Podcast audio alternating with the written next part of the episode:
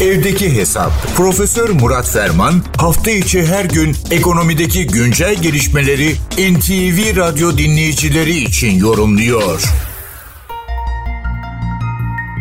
Dün akşam mesai saatinin ötesine sarkan bir zaman diliminde epeydir gündemin birinci maddesini oluşturan asgari ücret 2024 yılı için geçerli olacak asgari ücret manşeti belli oldu. Bu çerçevede iş gören kesiminin daha evvelki 40'a yakın benzer toplantıda 35'inde yaptığı gibi muhalif kaldığı ama sonuca hiçbir etkisi olmayan bir akış içerisinde asgari ücret belirlendi. 17.002 lira tam %49'luk bir artış. %50 olsaydı 17.103 lira olacaktı. 17.002 lira oldu. Esbabı mucibesine denilirse bir kere 2 lira dahi olsa 17 bin lirayı aştı. Biz buna psikolojik fiyatlandırma diyoruz ekonomide. 17 bin liranın üzeri 17 bin 999 lirada olabilirdi. 17 bin 2 lira oldu. İkisi de 17 bin lira.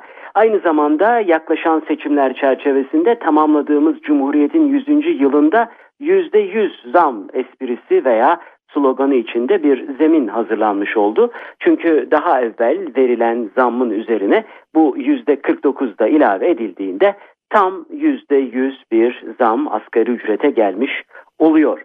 Bu çerçevede yeni asgari ücretin bürütü 20.002 lira 50 kuruş. Bunun 2800 lira 35 kuruşu sosyal güvenlik primi %14 oranı üzerinden %1'lik işsizlik sigortası primi var 200 lira 3 kuruş. Dolayısıyla kesintiler toplamı 3000 lira 38 kuruş ediyor ve asgari ücretlinin eline 17.002 lira 12 kuruş geçecek. İşveren maliyetine işveren maliyeti asgari ücretin bürütü 20.002 lira 50 kuruş olduğuna göre SGK primi %15,5 işveren payı 3100 lira 39 kuruş. İşveren işsizlik sigorta primi %2 uygulanıyor. 400 lira 05 kuruş. İşverene toplam maliyet 23.502 lira 94 kuruş. Bu arada geçtiğimiz Haziran ayında yani ikinci artış öncesinde 400 lira olan devlet desteği işçi başına 500'e çıkartılmıştı. Şimdi 500 liradan 700 liraya çıkartıldığını görüyoruz. Bu çerçevede an itibariyle 500 doların üzerinde seyreden ama 600 dolara ulaşamayan bir asgari ücret mevcut kesimler içerisinde en düşük 7 dünyada asgari ücret içerisinde o ligden çıkamadı. Gene orada varlığını sürdürüyor, koruyor. Peki yeni asgari ücretle neler değişti?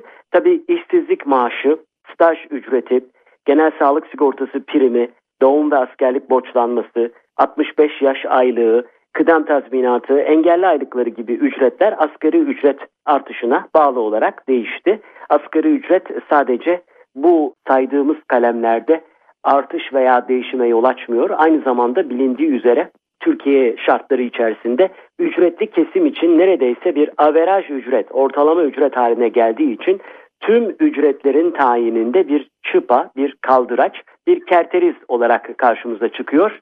Dün akşam saatlerinden itibaren zihin jimnastiği ile çalışmaya başlayan şirketlerin insan kaynakları ve ilgili yöneticileri ve dahi patronlar an itibariyle herhalde yeni yıla ait ücret artışlarını, yeni istihdam yapılanmalarını ve diğer konuları da planlamaya başlamışlar. Tabi son dakikaya bırakılan işler enflasyonun en önemli handikaplarından bir tanesi. Enflasyon böyle. Her işi son dakikaya bırakır. Kimse tam manasıyla memnun olmaz. Proaktif değil, reaktif olmak durumunda kalırsınız.